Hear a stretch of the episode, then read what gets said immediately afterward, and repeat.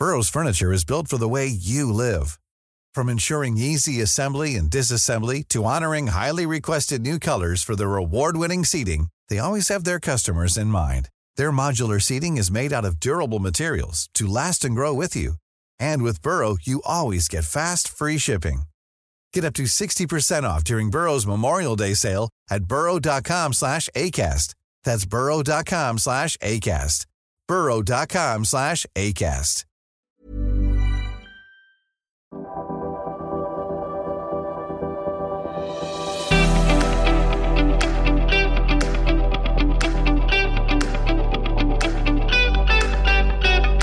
But these ideas of electoral fraud were permeating for, uh, I'd say, the better part of a decade. This is not something Trump has come up with. I do not see how the party exists without him. In fact, I would think it's irrational for the party as an electoral institution because what is a party? I mean, the main goal of a party is to get re-elected. The Oath Keepers, if they really go into an insurgency mode, they would fragment almost immediately. They'll fragment for two reasons. One, there'll be a bunch of people who'll be like, well, I'm not in here to run an insurgency, you know, I have a day job. The other set would be like, well, I would run it, but now I have Apache helicopters in my backyard. Not interested. G'day. Welcome to the National Security Podcast. I'm Chris Farnham, and this is the podcast that looks at the national security challenges facing Australia and the Indo Pacific. This podcast is brought to you by PolicyForum.net and the National Security College at the ANU. And those comments that you just heard were made by Dr. Vasabjit Banerjee, and in this episode, we will be chatting with him on what else but the political chaos in the United States of America. Dr. Banerjee is an assistant professor in the Department of Political Science and Public Administration at the University of Mississippi, where he specialises in electoral competition, contentious politics, political violence, and international affairs we're going to be asking Banerjee whether American democracy really is at risk of failure, what the likelihood and potential shape of social violence in American cities might be, and where the Biden administration might focus in terms of international security. Let's hear that conversation right now. G'day, Banerjee. Welcome to the National Security Podcast. Thank you for having me over on the podcast. There have been many claims thrown about to describe the leadership style of the Trump administration, terms like authoritarian, populist, and even as far as call, people calling them fascist. Where does this presidency rate on the scale of things? Where are the similarities with countries like Venezuela, Belarus, and Hungary? And where are these types of claims completely blown out of proportion? Well, to begin with, I think let me just frame it. These claims are blown out of proportion uh, America is far from being an authoritarian country. Uh, if there is a, a, hint of authoritarianism, then it would be perhaps because President Trump is um, not a professional politician, and he is what we would call an accidental authoritarian, in the sense that he does not understand where the limits of the presidential institution are, and where the powers of the presidential institution are, in what uh, Professor Don Moynihan from um, Dartmouth calls the Green Lantern presidency, in the sense that he believes, akin to many Americans, that the presidency has these amazing powers to rally people, to pressure the legislators, or to arm twist legislators into doing what the president wants. Well, if you are a professional politician, you would quickly recognize that the president actually has very limited powers because there's just so much institutional work that they have to sort of, you know, go through committees and subcommittees, uh, sort of norms and long held understandings and compacts that are not mentioned, but there, and, and seniority in the, in the Senate, so on and so forth. So, so they have to go via these institutional setups, these norms, um, sort of what we call, you know, log rolling, where, you know, in, in, the Senate and so on and so forth, where people give certain deals with the expectation that other deals will be offered to them. And it requires years of knowing politics to understand which legislator wants what, uh, how do they want it, and when do they want it in order to pass the legislation. So President Trump approaches this presidency as what uh, Professor Julia Azari, I think, um, if I recall correctly, uh, as sort of a 19th century president in some ways uh, sort of he he he thinks that the president is um, sort of runs uh, runs a show with a small office, and he's he's out there. Um, and I, I don't want to I don't want to put words in her mouth, but I think that it's he he does not appreciate what the current modern institution institution of the presidency is and the power of the Senate and the Congress. So that's one. And so he's been pressing the wrong buttons and he's been, he's been shouting very loudly when he should be speaking softly. And that's another issue.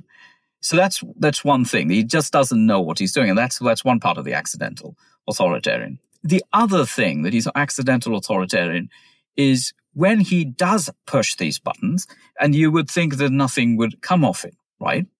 turns out things start happening. Things start happening because the power of the presidency has increased so much in the last 30, 40, even 50 years that he presses these things and people are like, well, nothing's going to happen. Nobody expects anything to happen. Things start happening. For example, the DHS, the Department of Homeland Security, does have what would amount to paramilitary forces.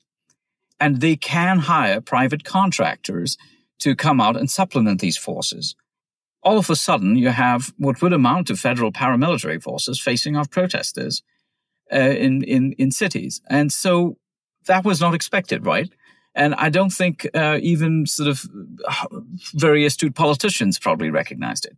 But it's happening because the power of the presidency has increased so much, especially after 911 with regards to internal security and, and monitoring and so on and so forth. So these are not, uh, he's not inherently on, on a Chavista part other than the sort of the populism, but uh, it has turned into some of the sort of the aspects of authoritarianism, if, if I may. So it's partly because he does not understand the limitations and actual powers of the institution. And the other is that when he does make mistakes, all of a sudden these things that should hold him back don't exist or facilitate further encroachments onto sort of liberties, etc. So I wouldn't call him uh, an authoritarian in the vein of Chavez at all.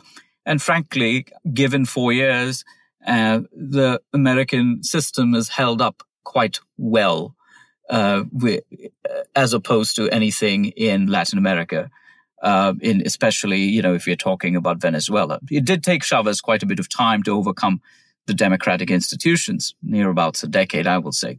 But um, American institutions have held up quite well. The midterm elections went against him, and obviously he lost the the popular and electoral college vote earlier this month.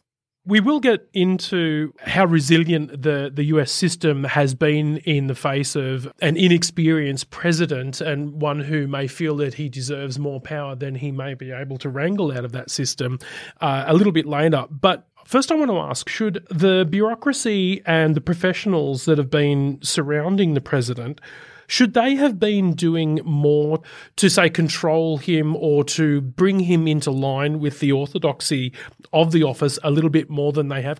Well, I think that there are two issues at play. One is an institutional issue. The United States is perhaps the only first world country, the only developed country to lack a permanent civil service. Uh, certainly nothing akin to the Commonwealth. And that creates this, this issue of political appointees, which is quite peculiar, actually. And political appointees, of course, work at the pleasure of uh, the president. So there's already an embedded sort of incentive not to oppose the president's will, to oppose his desires. So there's that, because there's no real institutional protection at the top.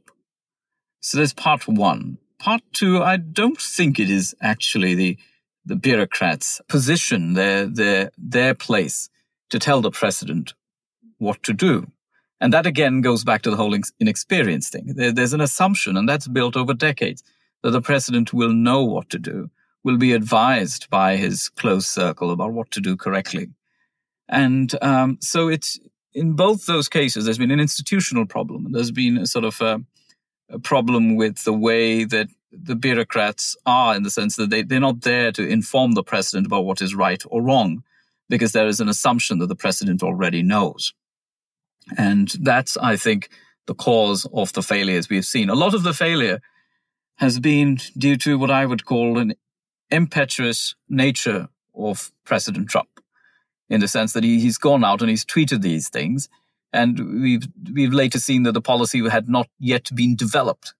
Uh, it was still in in the process of of coalescing into, into something concrete, and in that way, he's actually hobbled the policy making. He has actually undermined his own cause.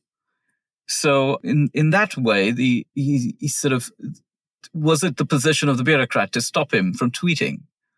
I mean, that, that really is something, you know, I, don't think that that would have been quite correct for any bureaucrat to do that in any way, even in his cabinet. Well, fortunately for the bureaucracy, I, I, don't think that we're likely to see a another president use Twitter in the same way that President Trump has.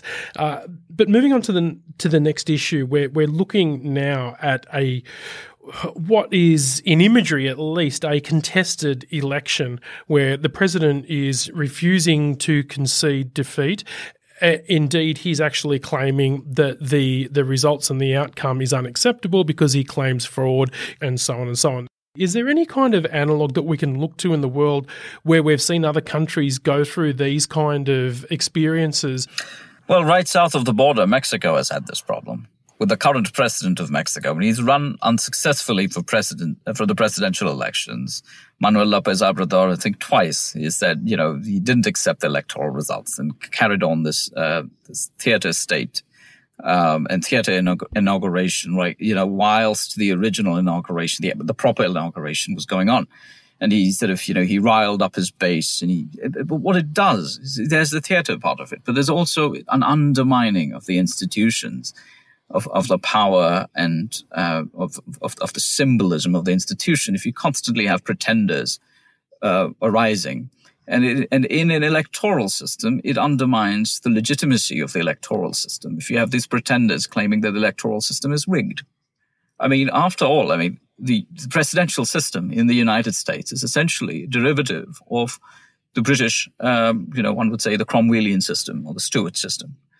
And um, if you have a situation where you have many pretenders to the to the chief executive who claim that you know there's been sort of electoral chicanery and so on and so forth, but if there is no preventing that, that there's no media consensus, there's no public consensus, then what you have is a collapse of the legitimacy of the way in which the chief executive is brought to power. And in some ways, the delegitimization of the Mexican political system. Now, remember, Mexico really became fully dem- democratic only in 2000. So there was a lot of hope about that electoral system. But the, delegit- the delegitimization of the electoral system, uh, part, part of it has to be uh, laid on the shoulders, on the backs of AMLO, as he's called, Manuel Lopez Obrador, for constantly challenging the system in such a fashion. So, what is the future of Trumpism without Trump actually being in the White House? Will the Republicans now back away from Trumpism, or do they even want to, given the amount of support that still exists for Donald Trump in the US? I am not an Americanist. I do not study American politics as a professional. I, I, have published a paper on, on American politics, but I approach it from a comparativist position, which is essentially that Trump is a populist. And he has taken over in some ways as, an, as a hostile takeover of the GOP. The GOP had its own elites, and there were divisions within those elites, which I think he has exploited. And there were elites who wanted to carry on the sort of small government and um, free market republicanism that, we, that the world has come to know, and Americans have come to know very well. There were others who were talking about compassionate conservatism, reaching out to minorities, and so on and so forth. This is the Rubio wing. But we've seen that that after Trump's presence and, and the, the heft of his base within the Republican Party, that his form of politics, his appeals are uh, more effective than that of the rest of the Republican Party. Now, some might say, "Oh, well, that's not the case," etc. I don't know, and that, and I'd like to see the data and, and to, to see you know how it turned out, whether people voted against him down ticket whether there were situations where people did not vote for Trump, but they voted for the Republicans down the ticket, which is the whole Republicans voting against Trump line. We don't know that. And so um, we'll have to see the data. But in cases where populists come to power, they, they create new political cleavages across the world. I mean, across Latin America. When Perón came to power, the old politics of Argentina was over. Same with Vargas in Brazil. Same with Lula in Brazil, somewhat. Lula is less because he's more tradi- traditional left, I would say, in some ways. All of these pink tide leaders in Latin America, Morales in uh, Bolivia. Uh, so, you know, Rafael Correa in Ecuador. So we have these uh, shifts when populists come to power. The political system changes, and normally they come to power with their own political party in some ways.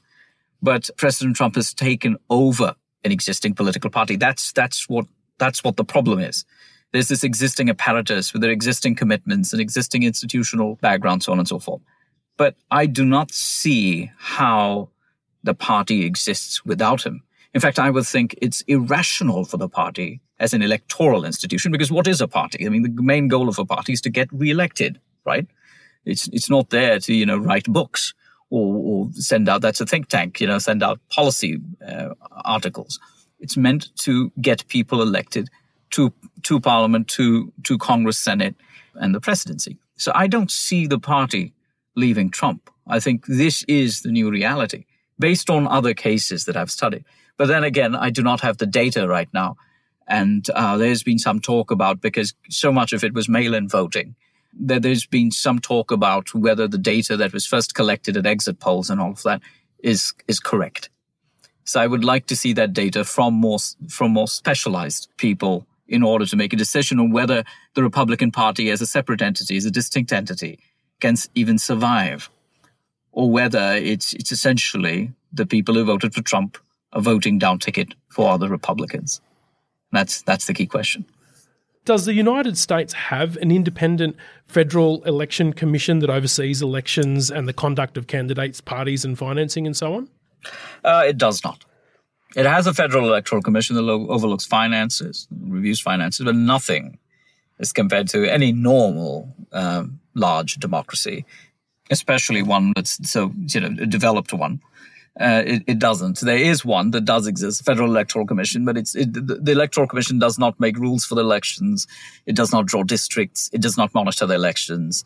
You know, it doesn't oversee in that in that capacity, and it certainly does not enforce the rules in that capacity. So coming coming from a background where you know, and I've studied Mexico, I've studied India, and we've looked at Lesotho. You know, I've studied elections across the world. In uh, the U.S. doesn't have anything of that com- comparable to that. It seems quite strange that such an old and well established democracy wouldn't have such an independent body. Is there any reasoning why it doesn't? Uh, precisely because it's old. Precisely because it's established. You see, if you, if you, if you, I mean, it's, uh, let me, let me go back and, and, talk about something historically. And folks don't understand this somehow, in America especially, which is kind of peculiar. The parliamentary system was an evolution of the presidential system. What America really has is 18th century British, uh, the British 18th century system, which is the king still has enormous powers, but uh, the parliament has the power to raise taxes. And the key institution in some ways is the House of Lords. And in this case, in America, the House of Lords is was indirectly elected, and the president has still indirectly elected via the Electoral College and you still have the House of uh, the, the, House of Commons, really, which is the Congress, which is the, the, which is not the Congress, the House of Representatives, right? And it's and, it, and it's a highly federated place with you know every state has like powers because the states actually gave up powers to join the United States. The states existed as independent colonies. Now, the same could be talked about in terms of Australia or Canada before the unions. But there's one big difference is that the British Army stayed in Australia. The British Crown stayed as an ordering, a unifying ordering force. There was no such unifying ordering force in America. This was off their own volition. So during the during the period when it comes together, uh, the states can retain a lot of power, uh, unlike um, Commonwealth realms. Um, especially, I'm talking about the dominions, the the, the old Commonwealth. And so the, the American system, uh, precisely because it's so established and old, um, has archaic institutions electorally. Now, these institutions had problems in the 18th century. We know that. They had problems in the 19th century. There's much has been written about it. You know, you had Tammany Hall machine politics of the boss Tweed and so on and so forth in New York, in Chicago. Some claim it still continues in Chicago. Um, you've had uh, uh, the, the Dixiecrats in the South who've sort of undermined democracy after losing losing the Civil War. And, they've, you know, they've literacy tests and property rights tests, which are more reminiscent of a place like Rhodesia than a place like, um, place like Southern United States, frankly speaking. So precisely because of the, the, the, the age and the established nature of the US institutions, some of the electoral uh, institutions, electoral rules, and so on and so forth are quite archaic. Well, up to the standards of what would qualify as modern institutions. Now, I'd like to take it another in another direction, which is that it's also difficult to change these institutions because uh, but uh, to, in order to create these institutions, you have to have uh, the go ahead from all the states. Might even require constitutional amendment to have an independent federal electoral commission. So it's actually quite difficult to get one in, and it doesn't have one. I do not know what the solution is.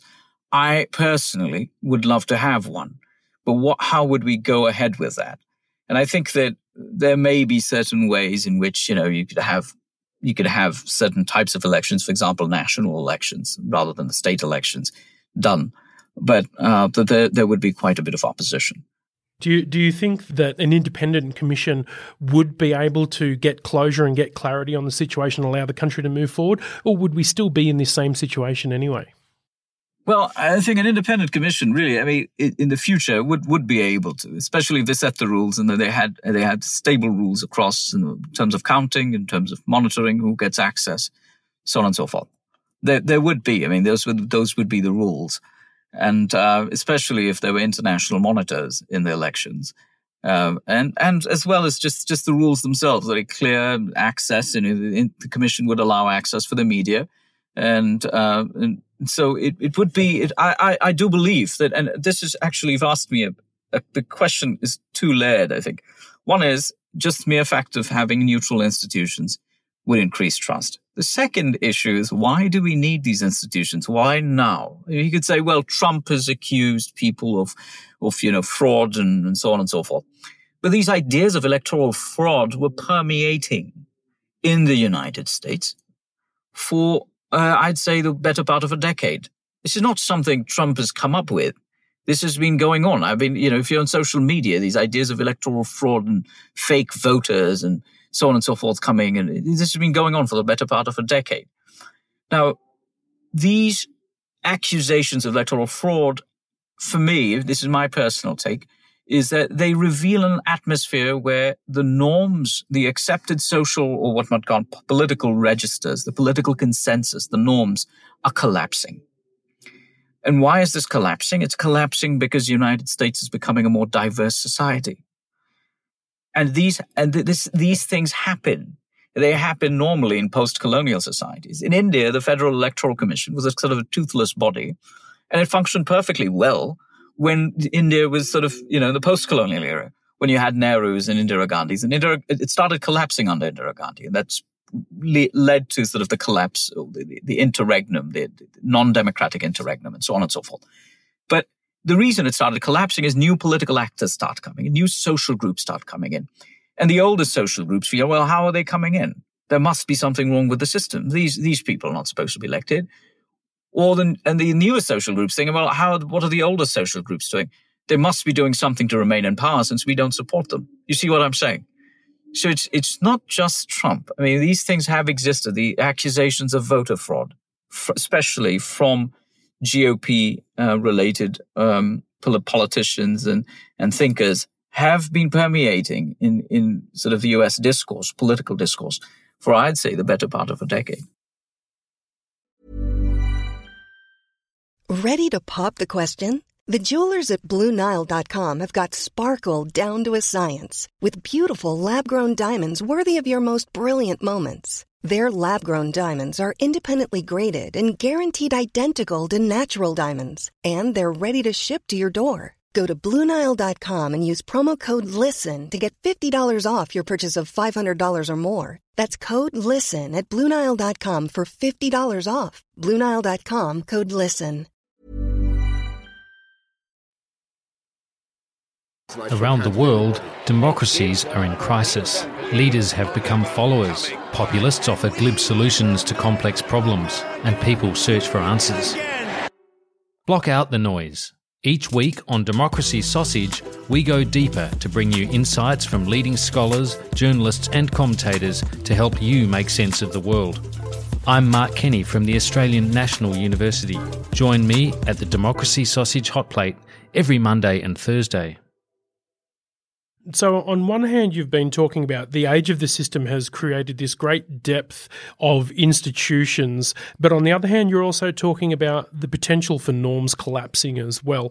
If Trump does leave the White House without conceding defeat and continues to rally support by claiming systematic fraud, is American democracy under threat, or is it is it heading towards a, a certain kind of change, a fork in the road, so to speak? I think it's a change in the it's a fork in the road. I, I do believe that that America is looking to a, a systemic backsliding of democracy. It's tough to deal with it because I because I, I I don't think anybody could have anticipated this ten years ago. Certainly not myself. But what what we have in the United States is frankly two things that have created a perfect storm uh, in which uh, Trump has sort of uh, surfed the storm, but the storm is not of his creation. The two things are America's had an industrial revolution, the third industrial revolution, which is uh, the tech revolution. And America is the only country in the world which has had two industrial revolutions. The second, the, the, the electric and uh, chemical uh, industrial revolution, as well as the third, the high tech revolution. And the third industrial revolution has sort of really changed American societies in unanticipated ways. Nobody could have expected this massive demographic shift to the coast, these these huge uh, urban corridors, the the collapse of these small town economies centered on manufacturing. Uh, they were talked about. People thought about them when in the late 1990s. There was this idea that if you had uh, if you had the internet, then you could work anywhere. You could be living in a small town in Mississippi and working in New York. Well, it turns out that's not the case and, and, and a lot of communities have been devastated. So there's, there's that. So there's, there's been an industrial revolution with its new actors arising, new social classes arising in America, and so ethnic groups as well. Hispanics have increased in numbers. Um, that's one. On the other hand, because of this diversity that's increasing in the United States, partly related to the to this third industrial revolution, you have an ethnic hegemonic, an ethnic hegemonic transition.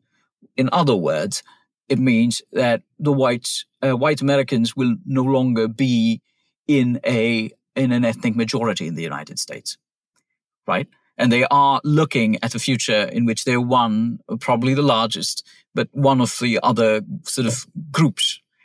And it's it's quite difficult for some people to accept that.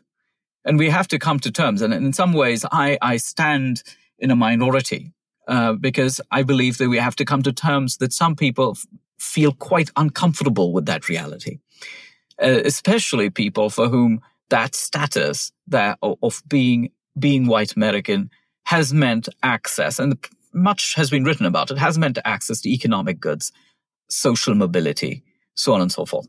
So there is this this idea that, that at least in some parts of America, among Trump supporters, that they're falling behind. And there are others who want to join this set as well because they too feel that their social values are no longer the values that are being p- positioned by the left and what, what I call the default Trumpists, people from Latin America, people from South Asia. And I, I know a lot of people like that who feel that, you know, they don't want an increased government involvement. They don't want, you know, socialism, so on and so forth. So they want to join up with uh, Trump supporters. And so it's not really a coalition where everybody has the same goal. It's a coalition. People have different goals, but they're together because they think they can broadly reach the same place. But it's these two things. One is this ethnic hegemonic transition, and the other is is this industrial revolution that's created major economic dislocations and social dislocations. And Trump has has sort of uh, ridden this. this he's, he's done a fantastic job in surfing over these tsunamis that have sort of come together.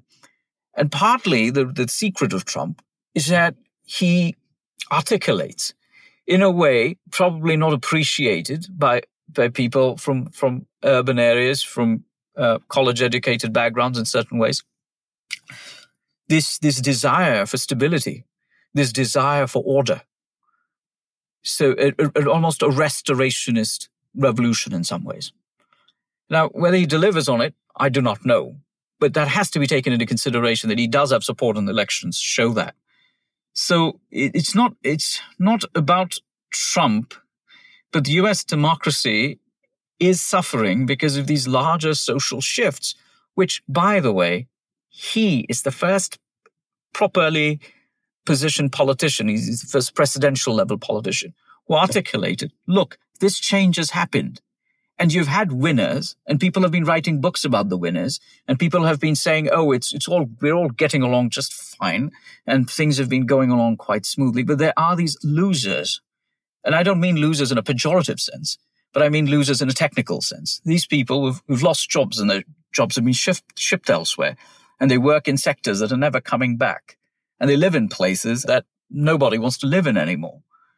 These things are not off Trump. They are part of the larger structural change. And work has been done showing how essentially urban and rural America has, has divided because people no longer sort of intermarry. They no longer live in the same places and so on and so forth. So Trump is, it's not just about him. He represents broader socioeconomic transformations in America to, to follow on from that, you've you've highlighted two long term trends here. You, have looked at the tide of technological change as well as um, a demographic change, but we're also seeing one very short, sharp, acute change happening right now, especially in the US, and that is the COVID nineteen pandemic. What kind of an influence do you think that that is likely to have on this shifting landscape of voting patterns, identity, and the way people live their lives in the US, and how that plays out in US politics? Yeah, that's the million dollar question. Uh, it can have two completely different effects. One is that once the COVID's away, everything is just calmed down. People move on and there's money comes back. The economy comes roaring back and people come out of their houses and they look at their neighbors and they say, well, you know what, Joe, I really miss talking to you. And I know that I don't agree with you, but heck, I haven't talked to anyone in, in nine months. So I'll, I'll have a word with you.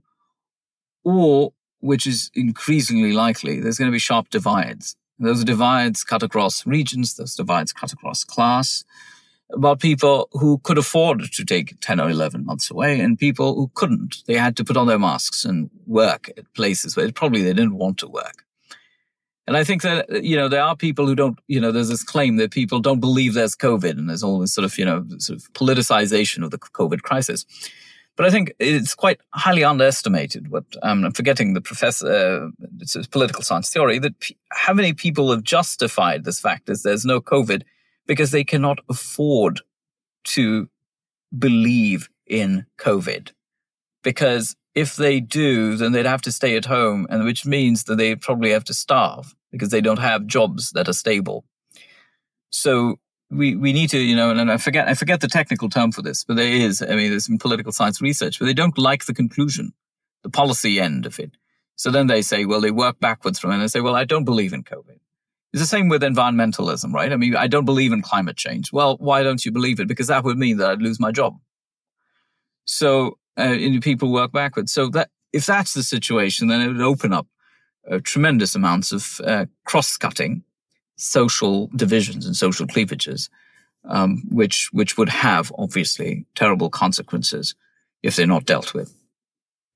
In your previous response, you've you've identified one of the social factors that has supported Trumpism in the US, and, and that, that is that that sense of dissatisfaction, displacement, and that sense of losing access to privilege previously enjoyed. And I'm speaking largely about white American men here.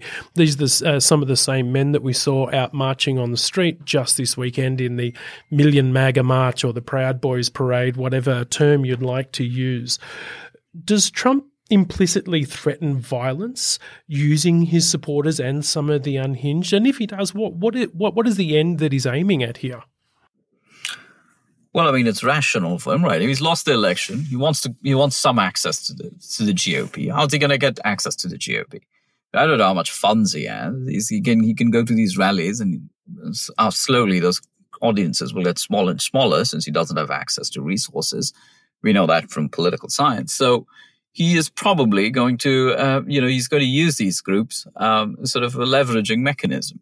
They respond to him, and in and and it's in the GOP's interest to also leverage these groups as sort of a radical fringe and talk when they have discussions with the Dems, right? I mean that, you know, you have these people, they're allied with Trump and they're armed and dangerous. And look, we cannot give you this deal because these guys are armed and dangerous out there and, and we have to keep them happy. I'm sorry about it. You've seen this sort of dynamic play in, you know, with, with the Sinn Féin in, in during the Troubles, right? In, in Northern Ireland. They do serve a purpose, and it's terrible as, as, as that might sound. Uh, so, so they, I do not think that President Trump wants to incite a rebellion. Uh, I do think he's, he's, he's delivering overheated rhetoric. And uh, my fear is not that he will lead a rebellion of any sort. I don't, think that's possible. I think uh, because these groups are not connected uh, in any any organizational way, they do not have the logistics to carry out anything near near about a sustained uh, large scale civil war of any, any any sort. But what what would happen is that you would have sporadic attacks and could he be held responsible? We don't know. But his re- heated rhetoric would lead to to would, would be considered incitement in some ways, and it's rational for him because that's that's how he would get leverage with segments of of the Republican Party, and um, and that's and that would be rational for the Republicans. To, what, to what, what does he want leverage for? What what will he use that leverage to to succeed in doing? Well, I think that he, if he has political ambitions for himself or his family, or for acolytes. I don't know about the acolytes, but certainly for the family. Or if he wants to be a kingmaker, right? Choose his successor within the party. There's this understanding of democracy and insurgency being a dichotomy. But really, uh, they, frequently it isn't. Uh, mainstream politicians will use insurgents, either um, actively tell them, you know, to attack opposition and so on and so forth during, before or after elections, or leverage the insurgency in order to get votes or to get better deals from the state or national government. We know that. I mean, that happens frequently. So um, I, I don't see anything different in the United States. So let's speculate here for a minute. What if, on their way out of office in January, Trump and some of his team make comments that can be interpreted by his base as a call to action? What do you think the outcome would be? Is serious violence a plausible risk here? You've mentioned that civil war is just not possible, um, but is something more a line of an incipient insurgency uh, conducted by groups that are no more connected or organised by anything other than their belief the election was stolen? Or would it be something more like randomised acts of violence by the more unhinged people in society, such as the Comet Pizza shooting or the Hoover Dam siege or the guy that sent the pipe bombs to CNN and so on? What do you think is a plausible outcome if Trump is very loose with some of his rhetoric at the end of his term? So let's let's do the you know the usual decision tree out here. Trump announces something, right? And the Oath Keepers have already said they're going to resist. Okay, good enough. Uh, they've actually said they've got people surrounding or people placed around Washington. Do you think that that's an actual true claim? Do you think it's likely that they have actually deployed people? It doesn't matter. I mean, if they if they do have deployed people, the second the second thing is there's a difference between rhetoric and actual action, right? I can tell you that I have ten people standing. I have no idea whether they'll actually fire their guns or they just walk away when they realize what's what's because I have no enforcement mechanism either. so so what would happen is that I, I strongly believe this. The Oath Keepers, if they really go into an insurgency mode, then they would fragment almost immediately. They'll fragment for two reasons. One, there'll be a bunch of people who'll be like, well, I'm not in here to run an insurgency. You know, I have a day job. And they're out. so that's one set. The other set would be like, well, I would run it, but now I have Apache helicopters in my backyard. Not interested. You know, the thing will fragment and then you'll have a hard base. I mean, this has happened in the US in the 19, late 1960s and through the 70s. Where, and the, the, these things happened on the left at that point of time as the New Deal coalition was collapsing. When you had these student groups, right? Symbionese Liberation Army, um, and uh, the weathermen, so on and so forth, conducting attacks. And they were urban groups, but they, but they, you know, the kidnappings and attacks and so on and so forth. And uh, I expect those those kinds of things to happen here, uh, in, probably in rural areas as well. Given sort of this, this is, would be a rural based movement. Um, but what is rural? Because you know, in the U.S., around about two percent of the population lives in rural areas, so we're really talking about peri-urban areas. You know, these things will happen. I mean, you'll have small attacks, some group ways, some group based, some individual lone wolves radicalized through YouTube. Again, it's quite common across the world, watching YouTube videos and then going out and doing something on their own. Um, yeah, I mean, that's that's the extent of it, which which I see. I mean, and the problem is with leveraging violent actor and not. You need a calibration. You need to be able to control said violent allies, right? Your proxy actors. And I fundamentally, going back to the earlier question, I, I do not believe that President Trump, or frankly anybody, would have the capacity to control these actors once the process starts. And this is this is again another issue that's happened, another problem that's happened across many different countries in Asia, in Africa, uh, where you have sort of these incitements, then these groups come into action, and then the initially the political leaders and you know the mainstream democratic leaders are in a position where they use them or leverage them, but then they slip out of control. And then they carry on their own life. And they either repressed or they sort of have this weird twilight existence for years. And um, so, you know, uh, unfortunately, there's no flashbang ending to this. Might just peter out. Well, that's probably actually preferable. But so let, let's assume that does happen. The Biden takes the presidency in January. Any domestic violence is random and minor, and there's no insurgencies and crazies go back to conspiracies around vaccinations and 5G. Biden's team gets to turn their attention to foreign policy, even more so if they face an obstructionist Republican held Senate. Where do you see the main challenges and opportunities for the United States in the coming four years under a Biden presidency? You know, I'm not, again, I'm not an Americanist, I'm a comparativist. So I, I would say that the Biden presidency has to really create, and I, I'm going to say this, I don't like the term, but a new deal. Because society has been transformed in the US in, in the last 20 or 30 years post Cold War United States has changed immensely. There's a lot of wealth has been created, but a lot of inequality as well. A lot of people are dislocated. Uh, people feel, uh, on the one hand, that they've lost their privileges. On the other hand, they're not being granted their privileges uh, as citizens. So there needs to be a coming together um, and and a new deal, a comprehensive new deal from infrastructure spending. Uh, we need new, you know, money spent on highways on uh, on bridges, roads. You know, and President Trump talked talked about this actually, and he could have cleaved the Democratic coalition if he moved ahead with it. He didn't, and that again goes back to his inexperience. I, I, think he didn't know how to how to move ahead, but but he talked about it. And so I think Pres- President Biden should move ahead with that to rebuild infrastructure, employ millions of Americans. Millions of Americans will be thrown out of their jobs and the kinds of the gig economy jobs aren't, aren't really jobs. It's a fancy name for the casualization of labor. So firstly, President Biden needs an economic revival of the United States, not in the sense of some people making money, but for a comprehensive social, equitable social development. So that's part one.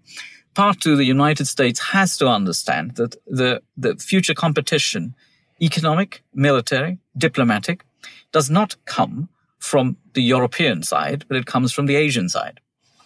And it comes from China. And this was, this was a problem that Britain faced in, in, in the early 20th century when Britain thoroughly underestimated the, uh, the threat from Japan.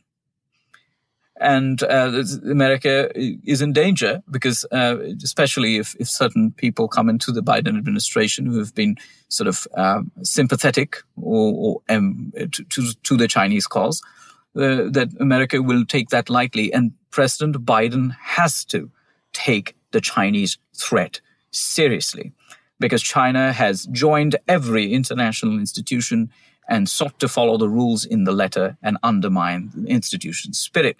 China has been threatening all its neighbors with territorial aggression. Um, and China has been threatening Taiwan with complete takeover, subjugation. So the United States does need to take the Chinese threat seriously. So that, that's the second thing. The the third thing is he needs to calm nerves, and I and I don't think calming nerves means anodyne speeches about you know coming together, and I, and that's the third thing goes up with the first thing. He needs to have a proper social transformation, not high rhetoric. Uh, President Obama offered quite a bit of high rhetoric. He needs to actually do substantial policy making in order to make that come true um, and and you know and make people come true. Uh, you know, make people's dreams about what it means to be an American come true. And fourth, which is the immigration issue in the United States cannot be addressed within the United States.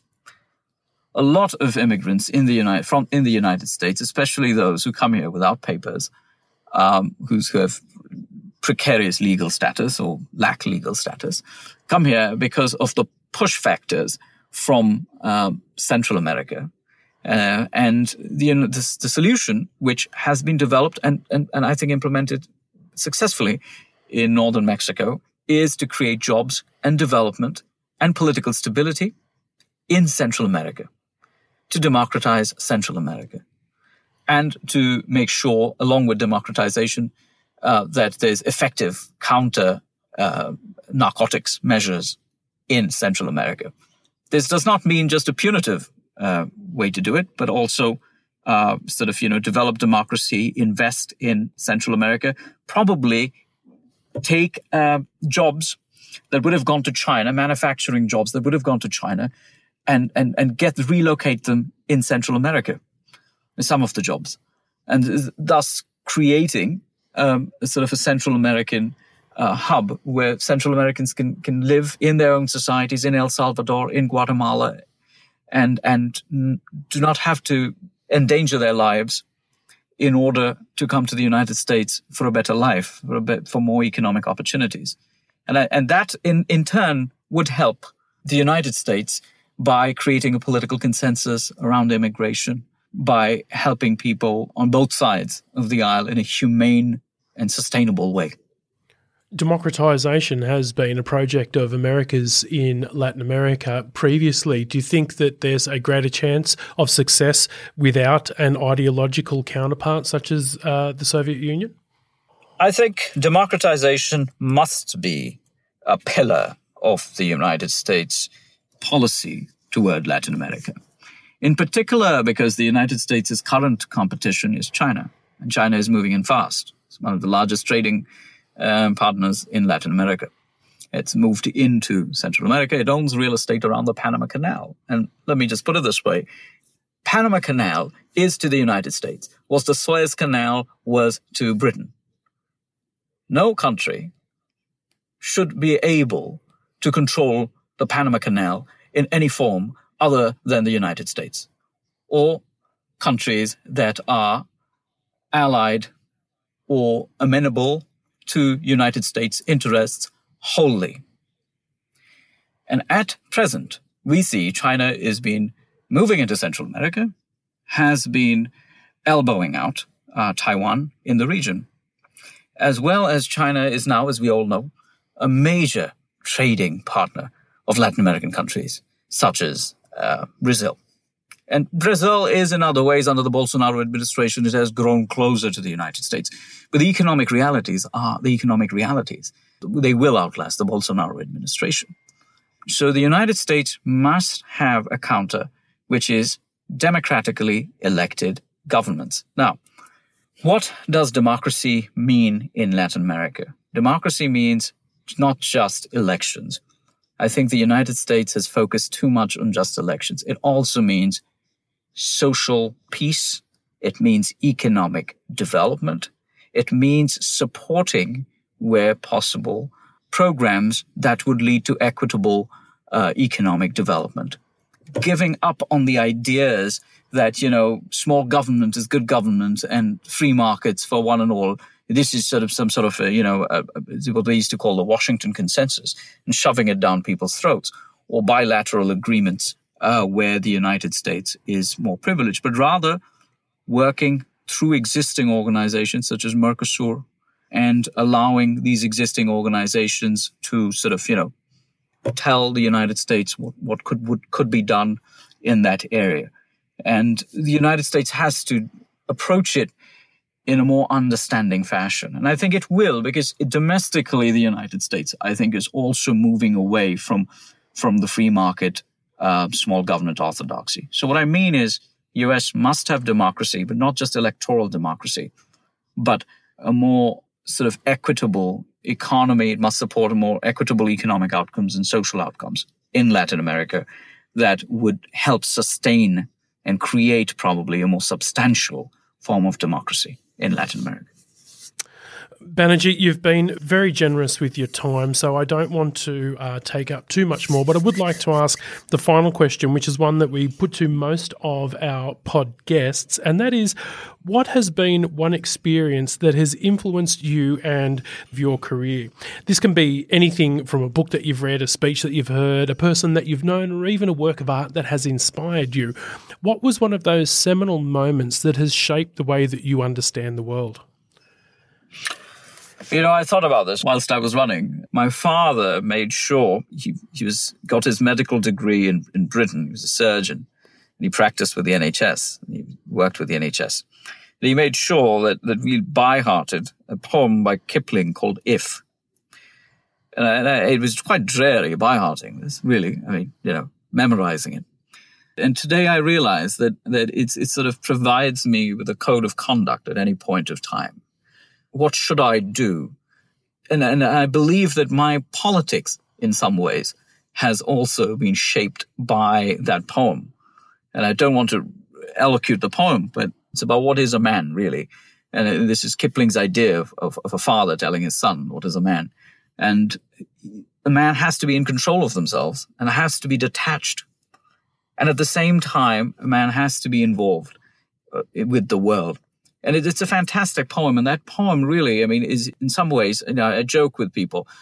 I, I, I do believe that, that that particular poem has has has had an enormous effect in my life, and I'll tell you the the reason that as somebody who's who's not a liberal, um, you know, I, I'm sort of you know one would call. I used to be a, a small government, free market sort of conservative, and I've I've shifted to what uh, what would be considered, you know, a Disraeli conservative. If, Benjamin Disraeli, the British Prime Minister, you know, what you one nation conservatism. Um, so I've, I've shifted uh, over the last sort of couple of years in some ways, and the reason that I went in and I and I thought which candidate actually tallies up to this poem. And uh, and I, I, remember this line, and if I, if I recall it correctly, there's a couple of lines. It says, uh, you know, if you've seen, you've given your life for is broken and you stoop and build them up with worn out tools. And I thought there's only one candidate who, who abides by this code in that sense. So I think this, this code really shapes me as a person who believes in individual responsibility more than sort of government responsibility, but also believes that people have to be helped out. And we as a society have to sort of come together at certain points of time. So that's that's my little contribution in terms of inspirational things. Well, I know just as many of the National Security Podcast subscribers will be doing. I will also be searching that poem and having a read. Dr. Vasabjit Banerjee, thanks very much for joining us on the National Security Podcast. Thank you so much. And a big thanks to Dr. Vasabjit Banerjee for joining us on the National Security Podcast today. You too can join in the discussion by hitting us up on Twitter using at APPS Policy Forum, or you can speak to me directly using at NatSecPod. You can join the Policy Forum Facebook group at Policy Forum Pod, or you can go old school by dropping us an email using podcast at policyforum.net. Don't forget to give us a rating on whatever platform you pod with and feel free to drop us some feedback. We do read it and we do take it seriously. You can let us know what you think might improve the show or any issues you'd like us to discuss in the future. So, thanks very much for listening to this episode today. We will be back with more of our special speaker series to celebrate the 10th anniversary of the National Security College, where we speak to leaders of the Australian national security community. So, thanks very much for listening today, and we'll be back to speak to you soon on the next episode of the National Security Podcast.